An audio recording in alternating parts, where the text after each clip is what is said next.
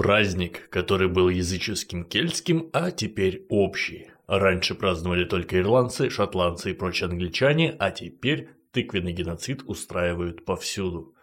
Праздник – аббревиатура, произошедшая от фразы «Вечер всех святых» или All Hallows Evening – это, конечно же, Хэллоуин.